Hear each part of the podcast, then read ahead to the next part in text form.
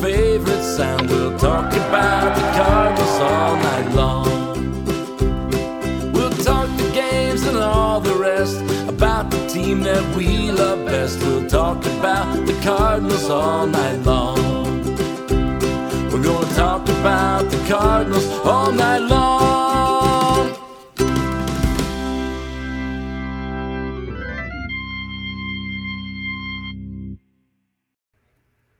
And we welcome you to another edition of Meet Me at Musial. I'm your host, Daniel Shoptaw, C70 It's at C70 on Twitter. With me, as always, Allen Medlock from Red Dirt, Redbird, and A Medlock1 on Twitter. But we are fortunate enough to bring in our good friend Kyle Reis from Birds on the Black. Kyle R416 on Twitter.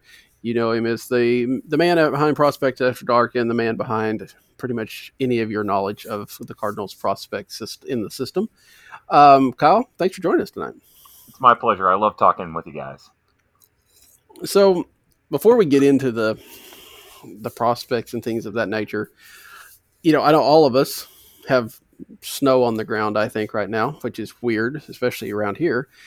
But spring training started this week. We got to see some pictures from Florida. We got to see some guys in uh, wearing red uh, for the first time or for the 800th time, if it's the case of, of Yadier Molina and Adam Wainwright. Um, Allen, just out of that, just that initial pictures, what was the thing that you liked seeing the most? Oh, just that they were back. Um, there was a, it's, there's a different look to Florida in spring of uh, just the the the feeling of approach and everything that's coming as opposed to what they went through in summer camp last year. It seems so surreal last year, the whole season. But to see him back and see him under the sun and see him in the in the uh, in the practice gear and all that stuff, that w- it that was gr- a great week. And you know, can, dealing with the weather that we've had, all of us, it was nice to see that. Yeah, and Kyle, I know you've been liter- almost literally under snow over the last little bit, so I'm sure you haven't got a chance to see much. But just if you have, is there anything that stood out to you?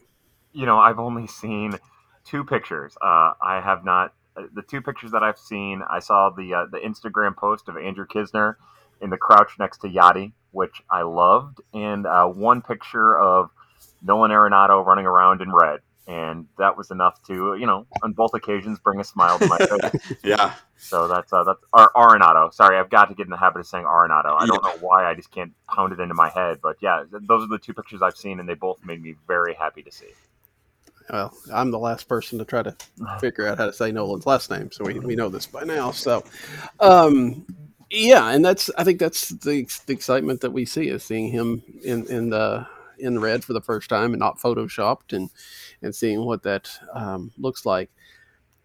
When when Yadi signed, what last week, week before, I don't remember.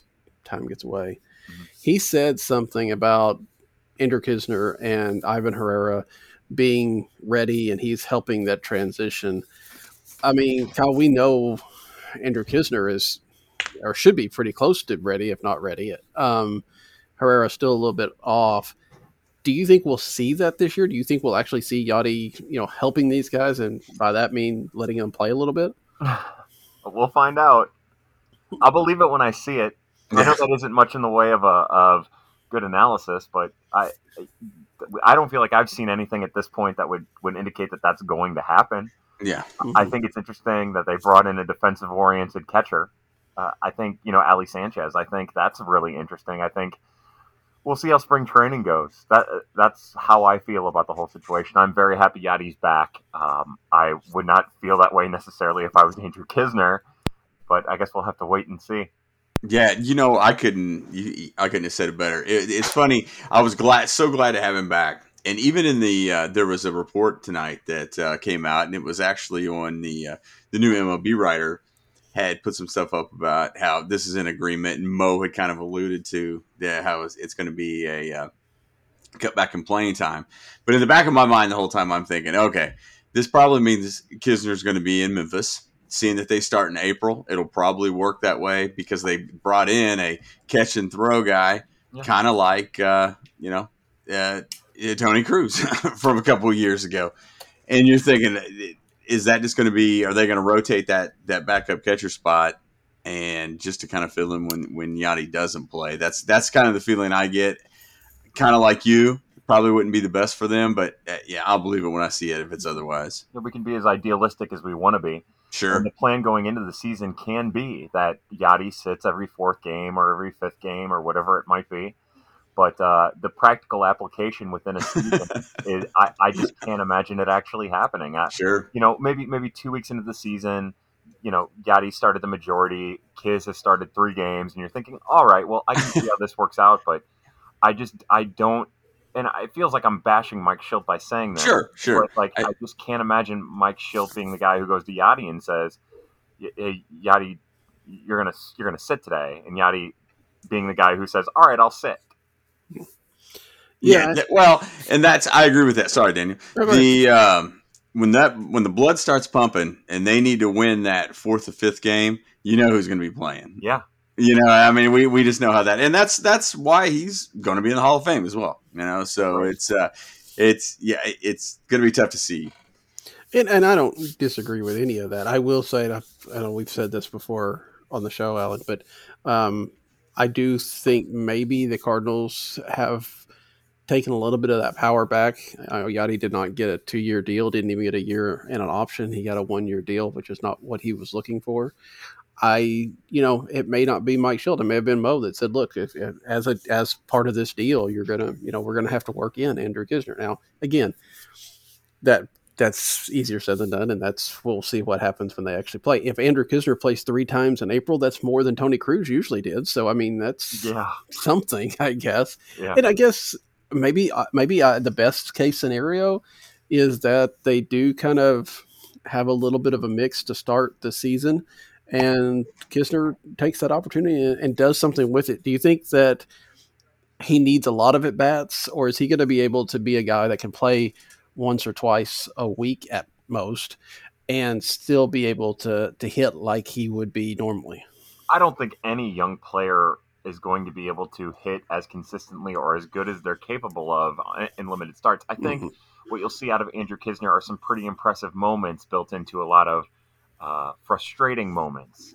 But he's a player that if he's only starting three games out of Mhm. every 15 or whatever, out of every 12, we'll just say, I- he's going to hold his own. But you know, he, he's not necessarily going to impress you. Uh, I remember being frustrated watching him at Memphis because they'd have him start like three out of every five games, or he'd start four in a row and then sit two. It was it was a really weird thing, and it seemed like every time he'd get going, he'd sit a little bit, and it'd take him a little bit more time to get going. Now that's not you know he's a he's a super he's a super pro- professional. He is dedicated. He works hard. He's he's that echelon. He has high baseball IQ. You know, he checks off all of the intangible boxes. Uh, so that's you know that's enough to keep him around for sure. Um, but you know, I I can't imagine it being easy for any young player who still has yet to get rather regular major league at bats to be able to constantly impressed when not given regular major league at bats. You know, I, I just think say he goes into like a he gets to start two games in a row and he has a couple good games. Well, will that continue for a third one three days later? It might. Will it continue for a third one three days after that, or for a fourth one three days after that? You know, probably not. I think that's a big ask for any player that hasn't made their way through the league a lot. Yeah, that's that is true. I would what I would expect as as well. But and you're right. I mean, there's no way that. I mean, barring injury, I can't imagine there's any way that Andrew Knizner plays two days in a row this year. Yeah. I mean, that's. I mean, I just don't don't think that's going to happen. I mean, one you know two days a week maybe, but two days in a back to back, no, that's not going to happen. And you're right. That's that is hard for a guy like that. Do you think there's a chance then that they get to the you know they decide to go with Tyler Heineman and and let Knizner play a little bit more regularly at Memphis? I don't think it happens right away. I do think that there will there will be the uh, my hope is that there will be the organizational mandate, the front office mandate that says Kiz comes north with the team and he plays. Mhm. I just don't know how long it lasts. I, I guess that's where where my thought process is. I I, I think more than likely it's engineered so that Kiz is the backup catcher to start the year. He's probably the only catcher, um, you know, other than whatever might resemble a taxi squad if MLB Yeah. decides to Right. really Yeah. work in a taxi squad. But um, I, I- I would think that the question isn't to start the year unless Kiz is hurt or uh, something like that, or unless he looks terrible in spring, which he isn't going to. Um, I, I, my my thing is, you know, what happens in May. Yeah, that the taxi squad issue. I'm glad you brought it up because that that adds an interesting wrinkle. Yeah, I, and I don't. I could be wrong. And again, I've been pretty well away from everything for about three weeks now. But uh, did they have they agreed on a number for a taxi squad? Has that even been mentioned at all? It's five, five if you carry it, but if you carry five, you have to carry at least a catcher. Okay, that's I knew it was something like that. I I couldn't remember what I heard. And that's the interesting thing, and I think Allen and I have talked about this before. Is like, does what does that mean for Memphis? I mean, if you've got, let's say you've got, uh, you know, Yadi and and Knizner on your active roster, but you've got Heineman on your taxi squad. Does that mean you have to have two more catchers at Memphis for when they're on the road? Does Heineman then goes to Memphis when Cardinals are at home? And I mean, is there's always going to be this this shifting between you know double A and triple A for a guy? I, I don't know. I don't know how this works. I don't know if anybody knows how this works. Yeah, and that's weird in and of itself. With you know a potential triple A season starting on April sixth, and then a potential Double A season starting on May fourth. And you know, I, I say potential. The schedules were announced, but I think the one caveat that gets lost in that is Manfred has until mm, like I think May or March fifteenth to decide if they want to push back the AAA season. So even e- yeah, even as they they do all this, um, there's a chance that that could still be pushed back, and I wouldn't be surprised if that ends up being what if that ends up uh, the the finality of the situation where it ends up getting pushed back. The AAA season ends up getting pushed back to May for these very reasons that you're bringing up. And then I guess that would just mean that all those kind of players would just hang out in extended spring training for a month or so. Because I mean, I guess that's kind of what we're going to see out of the guys from Double A and, and down as well. Because they got to go somewhere for that that month, and if there's not a team going on, I guess it's extended spring training and hanging around Jupiter a lot. Yeah, that's an interesting thing too. Just thinking about other than the players who are at major league camp, like there's going to be no one in Jupiter, and Mhm. no one can go there until all of the major league players are away from there. So, how uh, it's just a fascinating scheduling nightmare that I imagine every front office is having to deal with, uh, and then the planning aspect that comes afterwards, and how to get guys ready for whatever season is about ready to happen. It just it still seems like such it's you know with everything starting with spring training starting people coming to camp everything still to me while you know on your fingertips still feels far away Yeah, and I think we, you know, they proved last year. You know, a lot of that stuff didn't get decided until the last minute. You know, um, expanded roster, expanded playoffs didn't happen until the very first day of this the the new season and stuff Yeah. like that. And you know, with the virus still out there, it would seem to me that there's still a few things. As much as they want to plan and write things down right now, there's still a few things that could, you know, get some curveballs thrown at it. i agree the only the other thing I think that has excited people, and it's really kind of interesting to some degree, that the most talked about Nolan in camp this week has been Nolan Gorman yeah um, because of the idea of, of moving him to second base. Um, you know, we all are all have been excited about what his back can bring, but you know that's a shift. Is, is that a shift up the defensive spectrum? I can't remember exactly, but it still seems to me that playing third base and playing second base are kind of two different things.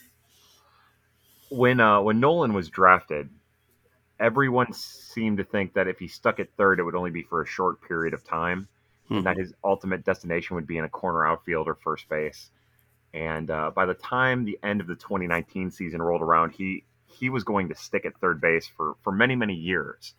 And, and I bring this up as the preface to Nolan Gorman because you know he he doesn't have quick feet, which is an you know potential issue at second base. Like I would say his footwork is his main issue at third base. Uh, but he's more athletic than he's given credit for for being the big body that he is.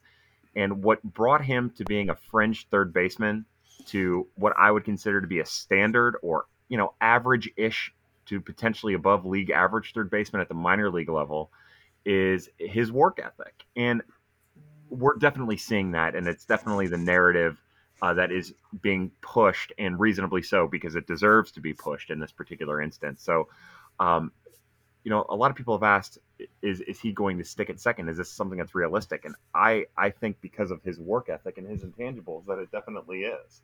Absolutely.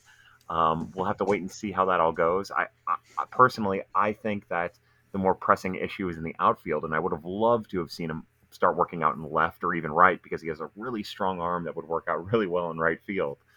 But um, I I do have my questions about how it'll work out at second. I just think that he, you know, just like we talked about with Andrew Knizner very briefly, he's just one of those guys who has all of those other intangibles along with the work ethic um, another thing about Nolan Gorman and he and Matthew Liberatore is they both have embraced data um, over the last couple off seasons, and all of these things just point to someone who I think, you know, ten years ago, this type of prospect never would have been able to make it at second, but in this day and age, uh, with these types of kids, I could definitely see it it working out, if, if not for a long period of time, for a short period of time is it a little bit? I mean, we hope, at least I hope, that it's not coming, but it most likely is that the DH is coming to the National League after the next collective bargaining agreement. Is the fact that they're shifting him to second base when there could be that opportunity to get his bat in the lineup in 2022 or 20 or, going forward, is that an indication they think he might make it this year? I think him being oh I do I do think that there it is an indication. I just think him being around at camp and uh, how they've talked about him this off season and his time in Springfield last year at the satellite camp was an indication that it's something that they'd be interested in seeing if the opportunity presented itself, if all the cards uh, fell properly, if all the chips fell properly. I think what I what I'm curious to know is how much of it is Nolan Gorman pushing that you know knowing that his future might not be at third base and how much of it is the organization shifting him to second because you know I, am kind of under the impression and I, I, might be just pulling this out of a hat but i'm under the impression that this is more nolan gorman saying look this is my best chance to make the major league club. I want to commit to second right now. Um, as opposed to maybe the organization saying we'll get you some time all over the place and we'll see how it works out. I think this hmm. is like to me, it just seems more like Nolan Gorman taking the reins and the organization saying, "Hey, look, if you, if this is what you want to do, we'll we'll try to make it work in spring and see where we go from there." But uh, you know, to your initial question, your initial point, I think in an ideal world uh, for the 2021 season, well, I think in an ideal world they want, want Matt Carpenter and Tommy Edman to be a perfect second base, whatever happens there, or slash mm-hmm. left fielder. Um, but if if Gorman pushes the issue I think that they would be open and receptive to getting him to the major league level. And I, I also think that that's going to be ha- that's going to be the truth with Zack Thompson and Matthew Liberatore too. Well, and I wanted to talk about Zack Thompson a little bit um, because that was another story that came out today, and it has less to do specifically with him, but the fact that they assigned Darryl Kile's 57 to Zack Thompson this year for the first time since the passing of Darryl Kile. Um, and Allen, going because you kind of have been kind of monopolizing. What were your thoughts when you heard that they were going to issue 57 out again? It it didn't bother me. I didn't. Uh, a buddy of mine texted me and he said he was like, "What is it?" He goes, "I'm really opposed to this." And I, I said, you know, I, I don't know why the numbers don't have never really meant that much to me. Even in even in a situation like that, and even with retired numbers that mean so much to the organization, it didn't bother me as much. I will tell you, I don't think this goes to anybody that they don't think is close. Mm-hmm. That was my first. I thought this probably this this doesn't the next. Let's put it this way: between Thompson and Liberatore, the next guy that get the next pitcher their age is going to get a number in the seventies. If that means anything. Hey, they can take seventy. It's fine. Um, you know, Tyler Lyons isn't using it anymore. Um, Kyle, I think I think Allen's right there, though, right? I mean, they. It's not even that it's a close. It's got to be the right person to take fifty-seven, and they see something in in Zack Thompson that that gives him, you know, both talent and personality that seems to go with that number. I know that last year Zack Thompson left a hell of an impression at spring training. Um, just his work ethic and how uh, inquisitive he was. I, you know, I had heard somebody say that it reminded them of how Waino was when, you know, in 2000, 2013, 2014, you know, uh, all the way back, like it reminded them of that and, and his ability to retain information and apply information along with his craftiness. I, I think, I think it's an unusual, uh, I think it's surprising, especially this, this time when you actually have maybe a couple numbers that are open uh, mm-hmm. I'm not. I'm. I'm with Allen in that. I just. I really don't care about numbers. I. I only care about jerseys when I feel like I can poke the bear a little bit, like with those victory blue jerseys. Um, uh, but uh, so I, I really don't care that much. I. I do think with it being the first time, uh, the first person, it is definitely. It's a story worth writing and a story worth reading, and uh, you know, to, to the point that, that both of you guys make, it's uh it says a lot about the person Zack Thompson is and the precedent that's being set moving forward. Yeah, I mean,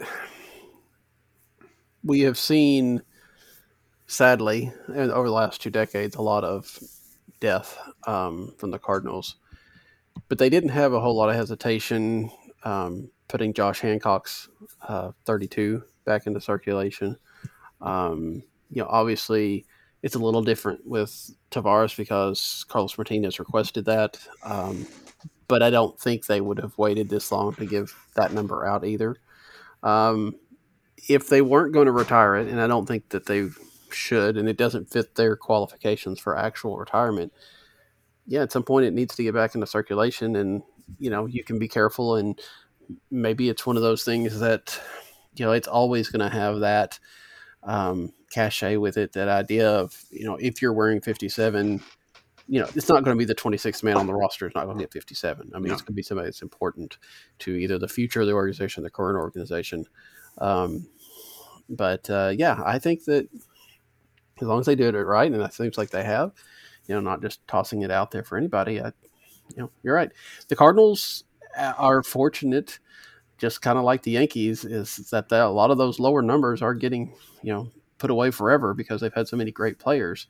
Um, and like like Allen said, at some point in time, you've got to get you know get some of those back into circulation. It is a little bit surprising. What I think I saw 15 and 16 are both available now. Um, yeah. So it's a little bit surprising they didn't go with one of those. Yeah, and even that there's there's even numbers higher, right? Aren't there still numbers in like the 80s and 90s available? Yeah, yeah, there's some of those too. Um, I, you know, and I don't know if they tend not to want to give those.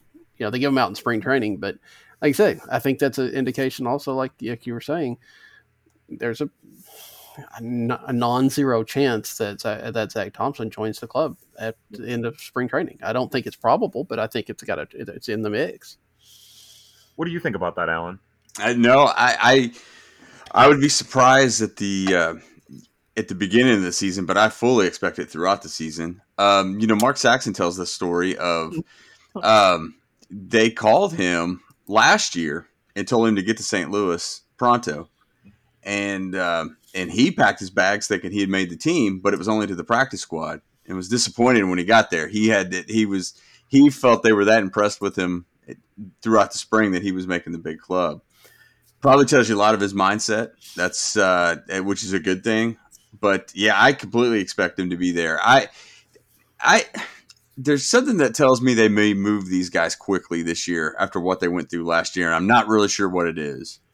Yeah, pitchers specifically. That's my thought. Yeah. Um, yeah, I think that's that's fair. Uh, let's shift a little bit then and talk about the prospect side of things. And Kyle, I know. And also, we apologize real quick if the uh, the audio dropped out after we started talking about Mark Saxon. We we just that, that, seems to happen every time I'm on with you guys, and I just yeah. apologize now. For I just about made up a name. It's from such and yeah. such. Easy, easier just make sure I, I, did watch to see if any we had any fluctuations uh, when that came out, but it so far so good. Knock on wood. Sorry. Um, let's talk a little bit about about the prospects. And again, I know you know, net last year was you know the the worst possible. We knew last year was going to be kind of a rough year for the minor leagues, just in general, because of what the negotiations were with Major League Baseball and all that kind of stuff. But nobody expected there not to be a season at all. Have you heard what kind of data they collected at the Springfield camp? Um, you know, the little bits we hear in there, it sounds like they got some data that was good um, for them, but um, you know, I don't know how much they can factor that into the decisions they make this year. Uh, the only thing I've heard is that all the data was good. Uh, and it's funny that seemed to be what every major league organization said. All yeah. the data coming from there was good, but everything was measured. Um, and from what I understand, everything was measured using the, the, the Hawkeye system, which is what the major leaguers use at their stadium. So uh, all the data seems to be uh, positive, correlated, and processed, and it all sounded positive. Uh, you know, there were a bunch of guys at the satellite camp that also dealt with COVID and also dealt with uh, COVID symptoms following contracting it, and uh, also some some other minor injuries here or there, from what I understand. And you know, that was reflected in the data from, from what I understand there too. But yeah, i have heard nothing but nothing but positives from from that spring field camp. Did you have a finger on the pulse at all throughout the season on it, or was it? Honestly, a lot of hearsay. I mean, yeah, I, I don't. That's I didn't know if any reports had been out. And, you know, Brendan Schaefer was on last week and he made the comment. He goes, It's tough to find anything out about it because Shildt didn't even know. And that's who we talked to. It's, uh, I was like, Yeah, that makes sense. The, the nature of writing about prospects is that, uh, in this day and age with social media, whether it be players or parents, especially someone like me who just kind of talks and has open DMs and just wants to try to give uh, as straightforward, or not straightforward, because I mean I ramble, but uh, who who just tries to give like an unbiased opinion. I get a lot of DMs from players and players' families about things that I've written or things that I've said, and I mean the information that I received you know, might be from a player or two, might be from a family member of a player, uh, might be from, uh, you know, something like some something like that without getting too much in depth. And uh, so again, all the information that you're hearing is is completely hearsay, and it's it's tough. I, I do think all of that information, all of that data was shared from uh, system to system, which is really interesting too. And I I'm still kind of surprised that you know I'm still kind of surprised at how inaccessible it was and how at the same time it was very accessible for a lot of other organizations. Uh, but it's not really the Cardinals' way to be uh, accessible in that way. So I, I, guess it makes sense. But no, it, look, uh, Allen, it was not. It's not easy getting any of that information, and the information that I I feel like I've received from it, I you know I feel like I have a sixty percent belief in all of it. Wow, yeah, I you know you're right. It, I think I've heard it termed as a black hole to some degree, um, yeah. just because nothing really escaped from there. I mean, we didn't even hear. I mean, we heard no stories about injuries. We heard no stories about anything of that nature. And granted, they weren't necessarily playing full games or anything of that like that, but it's still surprising that you know something didn't come out from all that. And. It really didn't, uh, which probably is exactly what the Cardinals wanted. So you know, yeah, that's what they get. Um, given what we what that camp was like, though, I have heard some people say that people like well, like Gorman, like Liberatore, like uh, Thompson. Um, but probably more especially people like uh, Jordan Walker, you know, the, the early draft picks, may have gotten better um, at bats, better plate appearances in general because they were facing better competition. They're facing people that were going to be in the major leagues, or half of those people were in the major leagues after you know after a virus hit, or you know people that at least at uh, upper AAA that they might not have seen during the season. Is do you do you buy into any of that? I definitely get that perspective. Yeah, for sure, for sure. Especially if uh, you know, most of the young kids that were there, we'll just say that we'll, we'll specifically highlight Masyn Winn and mm-hmm. Jordan Walker, you know, the, the 2020 draft picks. Most of those guys, those two guys in particular, are high character, um, high character guys. Like they're they're very intelligent kids, and they're not the kind of people that are going to go into that camp and a be like overly cocky, to b set themselves up for failure, both uh, like uh, emotionally and uh, on the diamond. So I would say that for those particular types of players, that yeah, for sure, I, I definitely understand that, and it probably was beneficial for them to just be around, you know, in that setting to see what it's like to get those at bats, to see what major league pitching is like. Uh, but you know, I, am a firm believer that uh, you take each person takes something different out of these things, and if you're a low A player, and there weren't many of them, so I, I guess I guess by and large, but if you're a low A player who's never seen it and all you're doing is getting beat up at Springfield, that probably puts you back a little bit. But you know, by and large, the the very nature of the players that they kept uh, down at the satellite camp kind of excluded a lot of those players that might have been um, exposed otherwise. So yeah, I could see it. Were you surprised? And I don't have the list in front of me. You probably remember better than I. But were you surprised at anybody that didn't go to that camp that you thought probably would have or should have? Man, I don't even remember. Honestly, I yeah. it seems that's fair. At this point, it seems so far so far ago. I I, I do remember leading into the announcement of who was going to be at camp, like making out a, a mock list.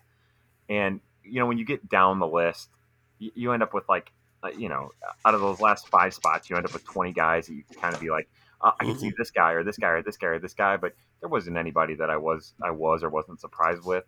I, I do wonder sometimes if the Cardinals could do it all over, thinking that, like, knowing that they were going to go through COVID and the COVID protocols, that they would have changed who they brought. You know, maybe excluded yeah. some of those younger, further away kids like Masyn Winn or Jordan Walker, and maybe brought a couple extra arms that were closer to the major league level just to protect themselves. Like I wonder about that.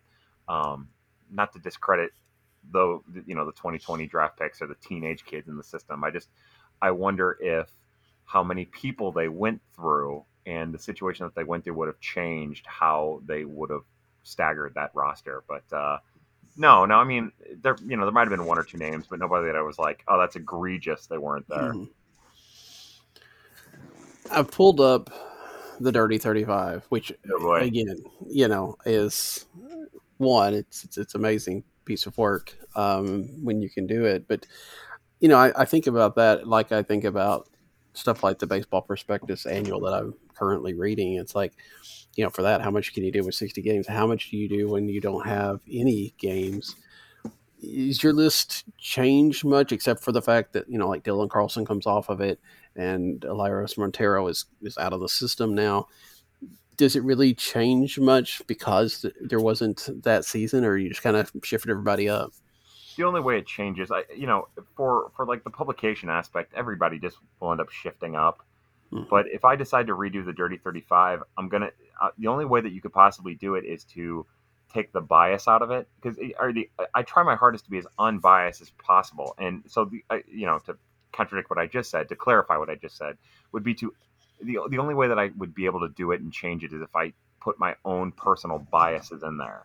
And I feel like that's the only way that I'd be able to proceed with a pre 2021 Dirty 35 is if I was just like, all right, bottom line, these are my guys. Like, uh, for instance, again, if I when I say you know I moved Nolan Gorman from what is now like the number one prospect down to like number four, you know people might view that as panning him or whatever, or uh, uh, diminishing his talents or his abilities. Um, but for me, I, I feel like I've learned lessons from Tyler O'Neill's prospect status that I would now apply to Nolan Gorman. Mm. Um, and there are other prospects in the organization that I personally just like better than Nolan Gorman. So that would be the one area where I would augment the Dirty 35 if I end up doing it in that way, and I would end up giving my my top 35 favorite prospects, um, and they would probably be engineered to the guys that I feel most confident will make a major league debut, uh, and then the varying levels of success at the major leagues would be how I would I would stagger it, if that makes sense. Yeah, and that's and I, I really find that interesting because I hadn't thought about it and I should have, but the idea of watching a guy like Tyler O'Neill come up through the system and know how he developed and know what you expected for him, then to see what he actually did, to take those lessons in and apply them to, to people coming up with a similar profile. Um, how I mean that's got to I mean that's a very interesting, a very smart way to do it. Um, but how how easy is that to do? It's not easy. You know, most people when when we talk about Tyler O'Neill, it seems like most people will go to Randall Grichuk 1st mm-hmm. or you know with Harrison Bader, they'll go to Peter Bourjos, Um, but it, it's it's never really that easy because what you're doing is you're talking about uh, you're not taking in necessarily what they did at the minor league level, and that's why I always I always highlight Tyler O'Neill when I talk about Randall Grichuk, or vice versa, because as easy as it is to make that professional comp, those guys were not similar at all at the minor league level. Um, as a matter of fact, there's an argument to be made that Nolan Gorman is more like Randall Grichuk at the minor league level than he was than, than he was Tyler O'Neill. And what Tyler O'Neill was capable of doing is what we started to see glimpses of in 2020, where he's walking more and striking out less. And by less, we're talking about 20% of the time. By walking, we're talking about 8% of the time, 10% of the time, something like that. But, uh, you know, they're two different hitters with two different hitting profiles. And, but, you know, that being said, when, when you're a high strikeout prospect, you're putting yourself in a you're already putting yourself in a hole and that's something that i'm starting to adapt to uh, maybe something i should have done years ago but you know when you talk about a kid who struck out 30% of the time 36% whatever it was uh, mm-hmm. you know even at even at for a teenager and an advanced level that's still striking and the you know the wrc plus is beautiful but i feel like you have to see the whole picture you know uh, harrison bader's wrc plus in 2020 at the major league level was beautiful 113 or 112 or whatever it was but we know that it's more complicated than just looking at the WRC plus number at the league. And uh, again, I'm happy for a kid, a teenager who's able to hold his own and be that much better than league average, especially in a pitcher league, uh, but especially at an advanced A level league. Um, of course, now it's worth prefacing, but saying that Palm Beach is now the low A and Peoria is the high A. That's one of the things that have changed at the uh, minor league level. But um, anyways, that's all just to say that like you do have to like you have to see the whole picture sometimes, and it's easy to see the picture in the vacuum. It's funny how you connect the dots on those guys because wasn't it the loud bat that got? I mean, position wise, will play more of a factor with Gorman, but the loud bat is what got Grichuk to St. Louis, correct? Oh, absolutely. Yeah, the athleticism. You know, between the loud bat and the athleticism, um, the athletic. You know, I again, Randall Grichuk is just an athlete, and maybe we didn't get to see it as much because for whatever reason. But yeah, no, that those are the two things specifically.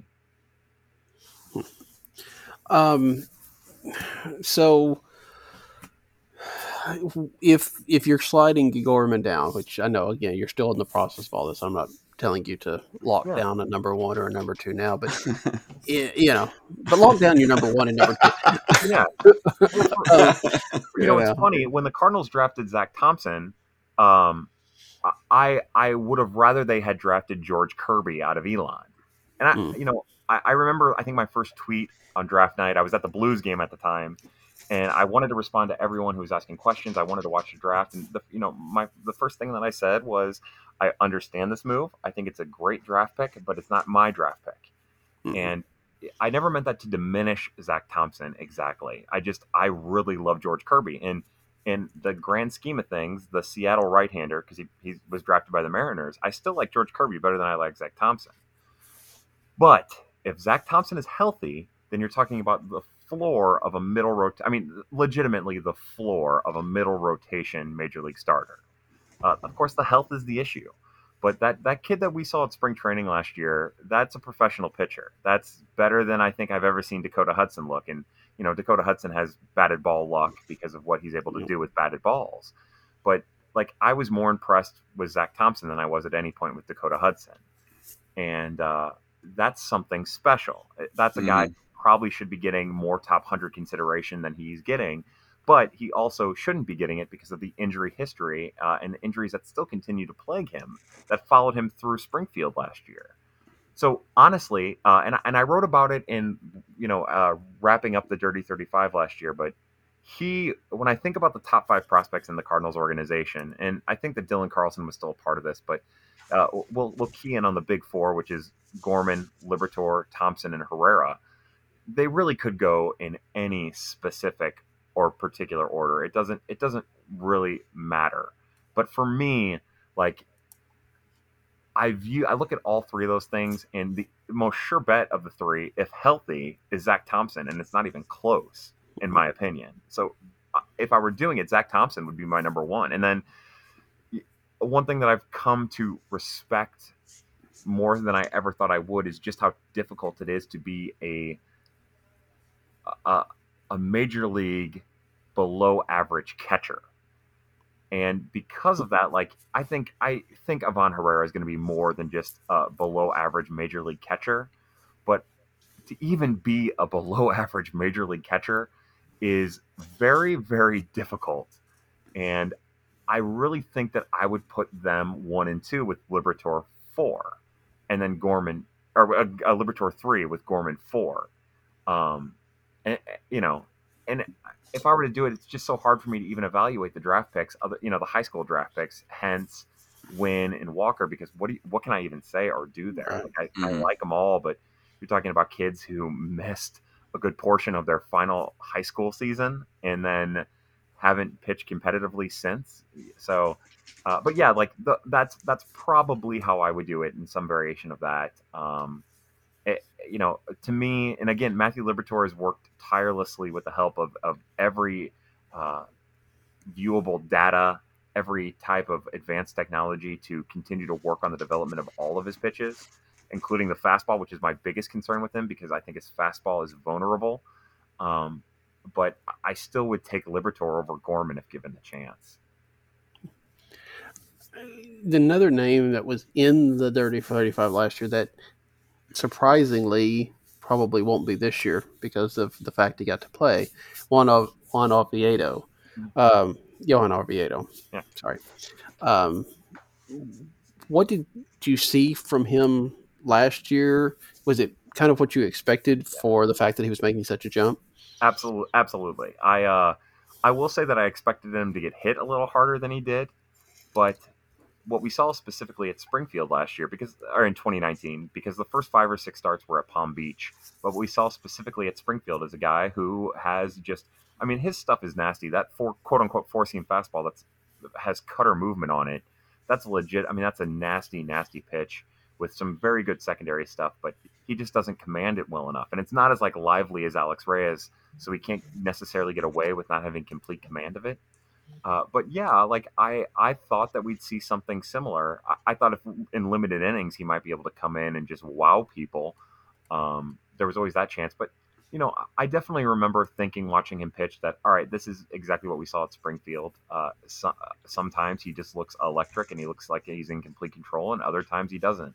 I remember there's been starts where he'll he'll throw 20 to 30 pitches in an inning. You know, sometimes it's early in a start, sometimes it's late in a start, but that's like I don't want to say that's standard, but you know that'll happen one in every two and a half games, uh, something like that would be my guess, and that happened at the minor league level, and I feel like that's what we saw with the Cardinals last year.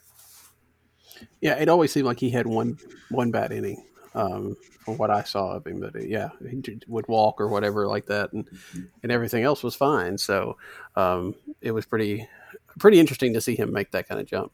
Before we before we get too long, is it safe to assume that Oviedo or Woodford will probably be that Memphis six starter? Uh, you know, I, I it's probably safe to assume, but man, they've got a lot of pitchers who are right there, don't they? Yeah, it's crazy. Yeah, they, uh, even even as we talk about uh, the potential of like Zack Thompson breaking with a major league club, or even Matthew Liberatore, like, boy, they and uh, I guess separating the starters from the relievers, but you talk about the relievers that they have, you know, Jose Jose or uh, uh, you know uh, Junior Fernandez, like he can be good, but he's also can be terrible. Like mm-hmm. what the pitching is just it's kind of flummoxing. So if you're if you're looking at the, the roster, I would suggest that those are the two. Maybe Angel Rondon, depending on what kind of spring camp. That was would have been yeah. I was going to bring that up too. But uh, yeah, I, I guess there's. I, I mean, is uh, without knowing who's even out of options, is there a chance that that could be Alex Reyes? Is he out of options? I mean, do, do does anyone know anymore? I there is a lot of mystery with that right now. Yeah. Uh, let's see. I'll pull up roster resource real quick and see. That's usually where I go to see who's got options left. Yes. Um, but no, Alex Reyes has two options left. Okay, that, I figured he. Yeah, But uh, I, I, think if you're banking, you would say Oviedo and, and, Woodford would be those guys, especially with you know you're not gonna you're not gonna find an easy spot for either of those guys in the bullpen. Yeah, that that's where I thought that those would be the obvious choices for that very reason. That uh, you could use the excuse of just stretching them out and having them ready because you're probably going to have seven or eight guys that could start on the big league team, and that'd be some piggyback situations. I would think that would be with with Ponce and and Reyes, but you know that's that's just me. In 2019, you know they they had stretched out Roel Ramirez to be a starter too. Oh so wow! If they ever if they ever wanted to get kind of cute with that, they could always go in that direction too. Crazy. I'm yeah. sure Ramirez would like to have another shot at the the big leagues. Uh, his yeah. first one not so not so great. Alan, you said you had a few uh, names you wanted to throw at Kyle. Yeah, I'm gonna. Th- I'll. Uh, we'll see how long these conversations take us, and I'll start with just a few of them. But I've got a list. Excited to hear, and is, that's not going to encroach on your 35 or anything, is it? I don't even. At this point, we're not even sure if we're doing it. So okay. Okay. Roll with it. Well, cool. Delvin Perez.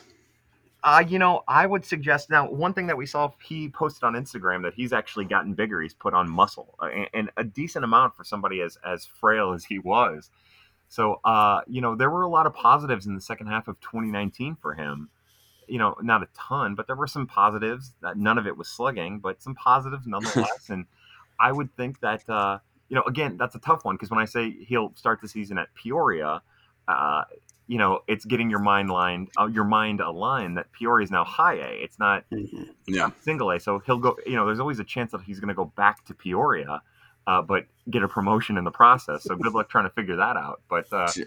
I, I, think that that'd be the great a great starting spot for him. He's still young. You know, he's still. I mean, 21, 22, and uh, nothing's wrong with starting him at a place he's familiar with and giving him a chance to get to Springfield. Um, at, the end of the you know midway through the year or at the end yeah. of the year. I'd love for that to happen. I'd love to catch it. That's kind of what I was hoping. So, what about Conner Capel? Ah, uh, you know, thinking about the outfield depth in the organization, uh, in my mind, the five outfielders that'll come with the big club are Justin Williams, Lane Thomas, and then Bader, Carlson, and O'Neill. Uh, I don't know what that means for Austin Dean. I know he's out of options. He would have to clear waivers and all that, but I think that it makes a lot of sense that uh, the starting outfield at Memphis would have some combination of both Justin Turner and Conner Capel. Um, Interesting. But, yeah, we'll have to wait and see how that all goes. I, I don't. I Actually, Dean has two options left. Oh, does he really? Yeah, it's one of the reasons I traded for him. I think last year because he had still had some options, and this, according to roster resource, he still has two. Cool. Yeah, they know better than I do for sure. But cool. uh, yeah, that's something. Send Austin Dean on down, and then something like that. Uh, I could definitely see see that working. I, the thing about guys like Capel is, you know, not to say they're older because I think Capel's only like 23 or 24 still at this point. But these are the kind of guys now that you have condensed minor leagues where you've eliminated two leagues where it's like, all right, see what they're made of, and if they're not made of it at this point, then you just keep moving on because you still have a roster crunch at the low levels because you didn't, you know, uh, release 50 people. Yeah, you know yeah. he was double A good last year. I mean, I saw him through Tulsa several times, and he he was probably their best bat, not named Carlson. He's an interesting guy. He, he's interesting because if you watch him a lot, like the more I watch him, the less I like him. But uh, he he shows signs of like serious pop, and Man, he also yeah. he, just like with Justin Turner, they're both really really good defensive outfielders and it looks like he's a Rule Five guy this year too. So uh, he, that puts an extra little bit of pressure on him to to have a good year. What about Juan Yepez? I think you know another guy who he's been in the Cardinals organization forever since being mm-hmm. traded for Matt Adams, and I think that there's reason, but he's you know he's still young. He's still only like 22 or 23, even though you know the Cardinals traded for him when he was like 18 or 19. But uh, he you know, entering 2019, he did a lot to get his body in better shape um, and started showing some pretty good bat to ball skills along with power off the bat. And he's another guy who is kind of a utility role. He was traded for as a third baseman, moved to first pretty much. He was a terrible third baseman, and then spent a little time out in the outfield. Uh, you talk about a hard worker in the hard worker in the organization. That's a guy who uh, Juan Yepez is a guy who like worked in the off season to get his degree. I think in like sport management or something like that. Um, you know, English is his second language.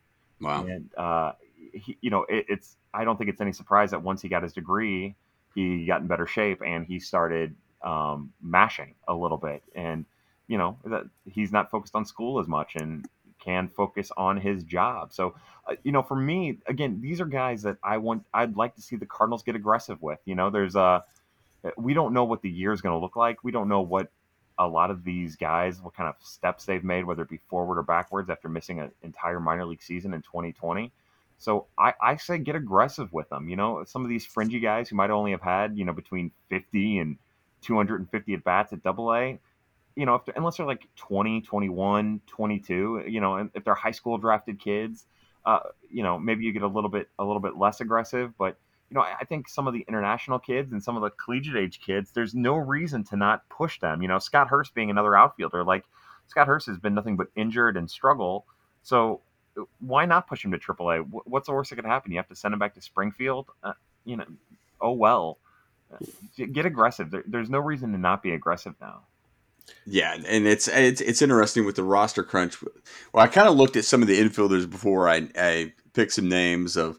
I feel like Mendoza's going back to, to Memphis regardless. That's why I didn't ask it ask about him because at one point I thought you were going to get blocked at, at the corner from either Gorman at the top and at the bottom, Jordan Walker, and I kind of wanted to fill in between there to see where the where the pieces fell after that, you know, and who would be at each level.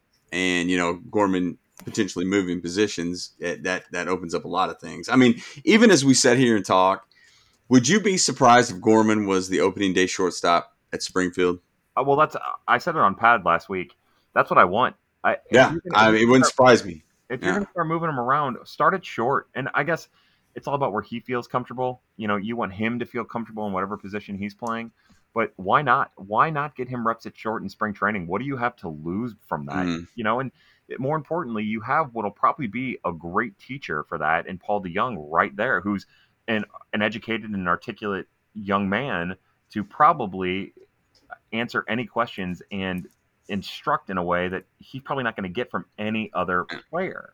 So I, I'm right there with you. I want to say about Evan Mendoza real fast, real fast about Evan Mendoza. Yeah, no, good. The, the, rumor is that he was one of the more impressive shortstops in the Caribbean World the Caribbean wow. Series. So that's something worth keeping an eye on too. I just wanted to throw that out there. No, that's interesting. That's incredibly interesting. In camp. Yeah. hey, you know what? That's a great point you had about DeJong because think of the parallels that his bat made him a shortstop. Yeah. You know, that's pretty interesting. The other thing about DeJong that people forget is, you know, he hadn't played second base in his entire life. And the Cardinals move him from third to fourth, yeah. and he gets he gets called up in Colorado, and he plays like his first two weeks as a second baseman. He had yeah. never played, and you wouldn't have known any of the wiser. Like he's that's a smart kid. That's a kid who could probably coach baseball for his entire life. That's crazy. I love DeJong. The uh, what about Griffin Roberts? On the I don't know. I honestly don't know what to think about the Griffin Roberts situation. That's uh, that's awesome. Yeah, he's he's the type of guy who you know he and he and Montero were probably the two guys at the top of the list who suffer the most from having a bad or a, a non-existent 2020 minor league season. Uh, there were times, especially with Griffin Roberts, like you know, at, at the Arizona Fall League, he showed command, a command that he had never shown in 2019 after coming off of the, the, the cannabis suspension. And so for him to come into the AFL and be pretty good uh, command wise, but his his velocity was down. And then you go into spring training and he has some spotty starts, uh, some spotty appearances, not spotty starts, but spring training in 2020 he had some spotty appearances, but that slider looked like it was going to play. And then the season gets shut down, and he's a year older now and probably under the gun a little bit more. So you know, I don't know what to expect out of him. I don't know what to think. I've you know, I'm sure that the data is positive. The thing about being a, a Wake Forest righty is Wake Forest is on the the cutting edge of, um, you know, electronics uh, of pitcher data in all of college sports. So, you know, as long as he's around there, I'm sure he was getting the best tips and the best instructions, and I'm sure he was going back. But uh, yeah, I'm I'm hopeful for him, and he could be a guy who we could either be a name we are not even talking about in a year, could very well be on the cusp of a major league debut. Eh, Montero is interesting too. I was thinking about Montero a lot, especially with Montero being traded.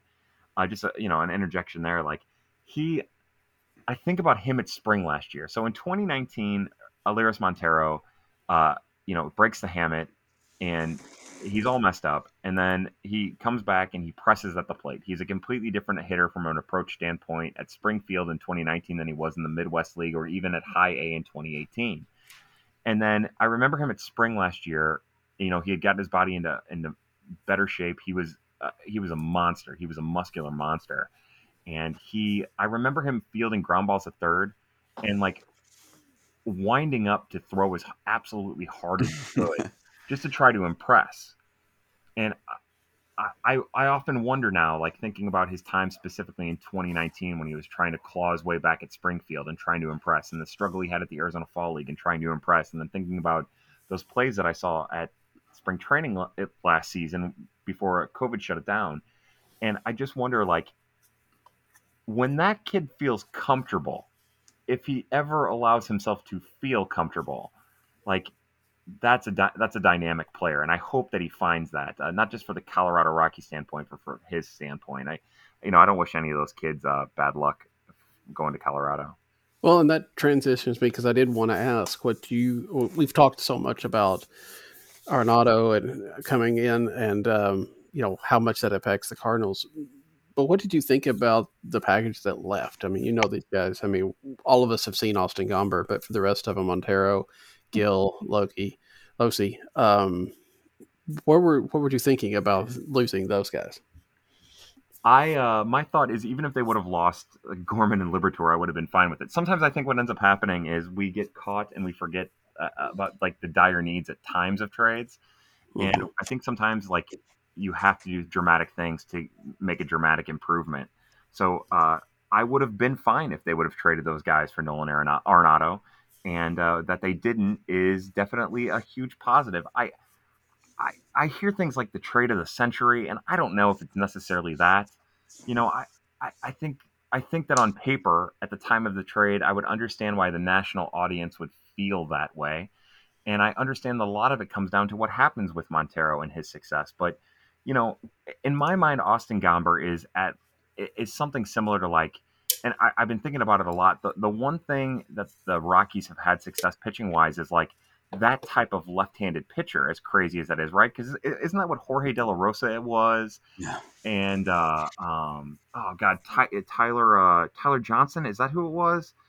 Kyle Freeland, like that's the guy who's actually had success there. And sure, he's gonna that curveball's probably gonna go flat, which is a disaster. But at least he has the slider and the fastball all coming from the same release point to match it. Uh, you know, you're not. Uh, he's not going to be a sub three guy. He's probably not going to be a sub four guy. But between four and four fifty pitching for the Rockies, I could see that being a realistic option for him and him being a very valuable resource for them. Uh, you know, uh, Mateo Gil's really interesting. Uh, again, if, if you're talking about scouting reports that are available to the vast majority of the public, you would hear about an, a, a slow footed third baseman who hits kind of lightly, but that's not getting the 2019 information, which was a kid who had solidified himself as a true shortstop. Uh, again, an average shortstop, probably nothing more than, uh, you know, if position right, something like a cheap version of Paul DeJong over there. Uh, but who had introduced pop into his bat and was pretty quick, like not a stolen base threat, but going to, from you know, home to first and then first to third uh, at uh, well above league average speed. So I, all of that's just to say, like, you know, look, Tony Locey, Tony Locey in my mind is at best Mitchell Boggs. If everything goes right for him, he's Mitchell Boggs. If everything goes like a custom, it's going to be Seth Elledge. You know, just to give Cardinal fans names that they're familiar with. Like that's Tony Locey. I know. I I still know nothing about Jake Sommers. I worked tirelessly last year after he was drafted to try to find as much information about him as I could, and all that I got was when he tra- uh, transitioned from being a starter to a reliever, all of his stuff got better and his velocity kicked up. Um, and then the Cardinals drafted him and made him a starter again. Uh, so I, other than that, like uh, my thought is, it's not the prospects that make that deal for me, that make it a steal in any way. It's the money that the Cardinals got. That's what mm-hmm. makes it a steal for me. If, it, it, that and the fact that the Cardinals didn't have to give up a comp pick that they didn't have to give up their competitive balance pick. Like the fact that the Rockies didn't start with that blows my mind.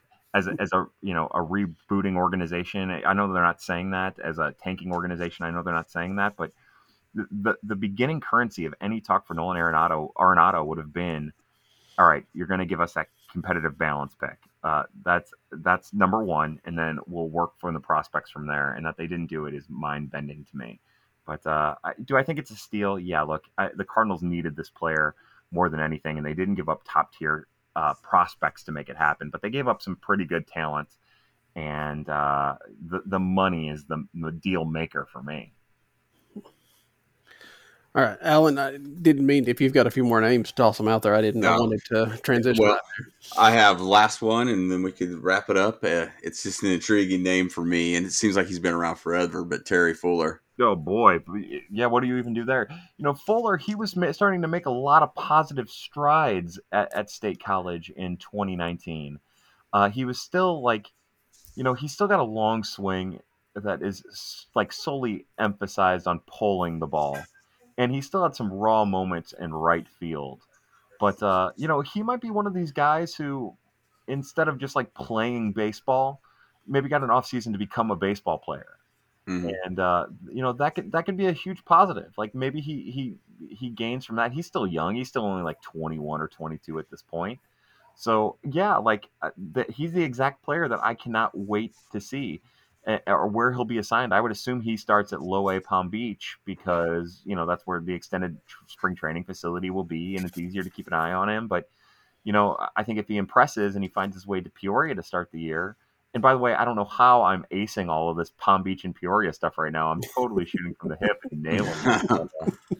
um, you know, I uh, I think that that'll that'll be the ultimate tell. But uh, you know, there were there were positives at State College. There are also a lot of stuff to be concerned about, but when you're talking about a linebacker playing right field, yeah, I'm impressed. And I don't know that kind of made me think about Luken Baker as well. Is he yeah. ready for AAA? I don't know. I you know he's I, again that's one of those things. If you had a more traditional like a more traditional spring training, you'd probably end up getting a better feel for.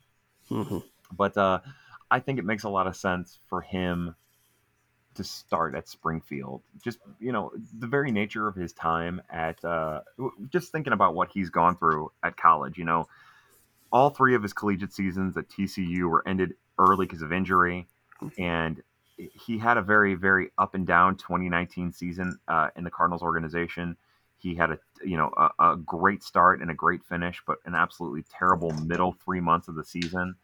And uh, the finish would be enough for me to get him to the Texas League and then uh, adjust from there.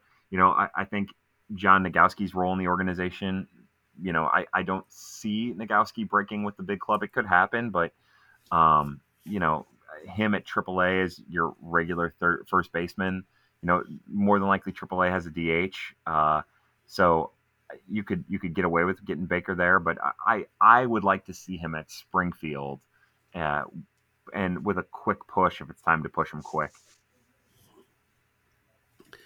Um, to kind of wrap though, how weird was it for you last summer not to have four games on at a time? I mean, did you enjoy being able to just kind of focus on the Cardinals, or did you kind of miss all that?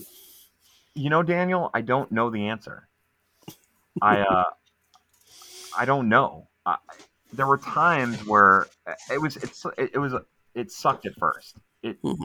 it was brutal at first, um, and I, I don't know the answer to it beyond just it was brutal at first. Uh, just the very nature of last year. Like if, if I think about when the Cardinals ended up being shut down because of COVID, if I just could have watched those games at Springfield, those weeks wouldn't have been so brutal. If I just could have watched you know, uh, some at bats, even if it was just batting practice, mm-hmm. what was going, it wouldn't have been as brutal. But it, specifically, I remember feeling very depressed, like actual, you know, uh, whatever type of clinical depression I deal with. I I remember feeling very, very depressed uh, during that time, not only because the Cardinals weren't playing, but because there was no St. Louis interest for me uh, yeah. to, to to drown my thoughts in, and uh, so yeah, it was definitely tough at first, and it's been a tough transition with the off season being what the off season is, and then even now, like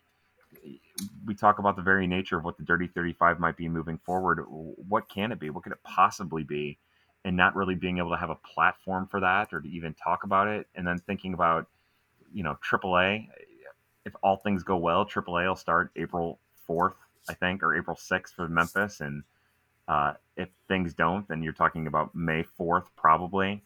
And uh, yeah, it's, it's been honestly, it's it's nice to not like have to write about it. I'm a terrible writer, and I, I get so nervous and uh, uh, protective to a degree of what I write that it's, it's and also I hate what I write. So it's uh, it's good to not like uh, not have to fret over that. But the very act of like not being able to watch baseball, how I like to watch baseball, uh, it, it's it's been a bummer. It's been a downer. Well, I will say I think you're probably the only person that hates what you write. I want you to, to know that because I I know my knowledge of the minor leagues is much better because of what you put out, and I, I think that's the case for most most everybody. Um, well, thank you. It's you know, well, well, I guess it's a good enough place to end it right there. Um, but it's been fun having you on, Kyle, and we'll do it again sometime. Yeah, it's my pleasure. I love being on with you guys. It's a shame you couldn't get Brendan's shirt off last week. I think he was pushing for it. He was, yeah. wasn't he? Yeah. It's uh it was very, very scary. Um all right. Well, Allen and I will be back with you next week. Next week we've got on the docket Ben Godar, also uh from the uh well from the blogosphere. So um we'll talk to Ben next week. But until then, for Allen and Kyle, I'm Daniel. Good night. Good night. They just won't go away.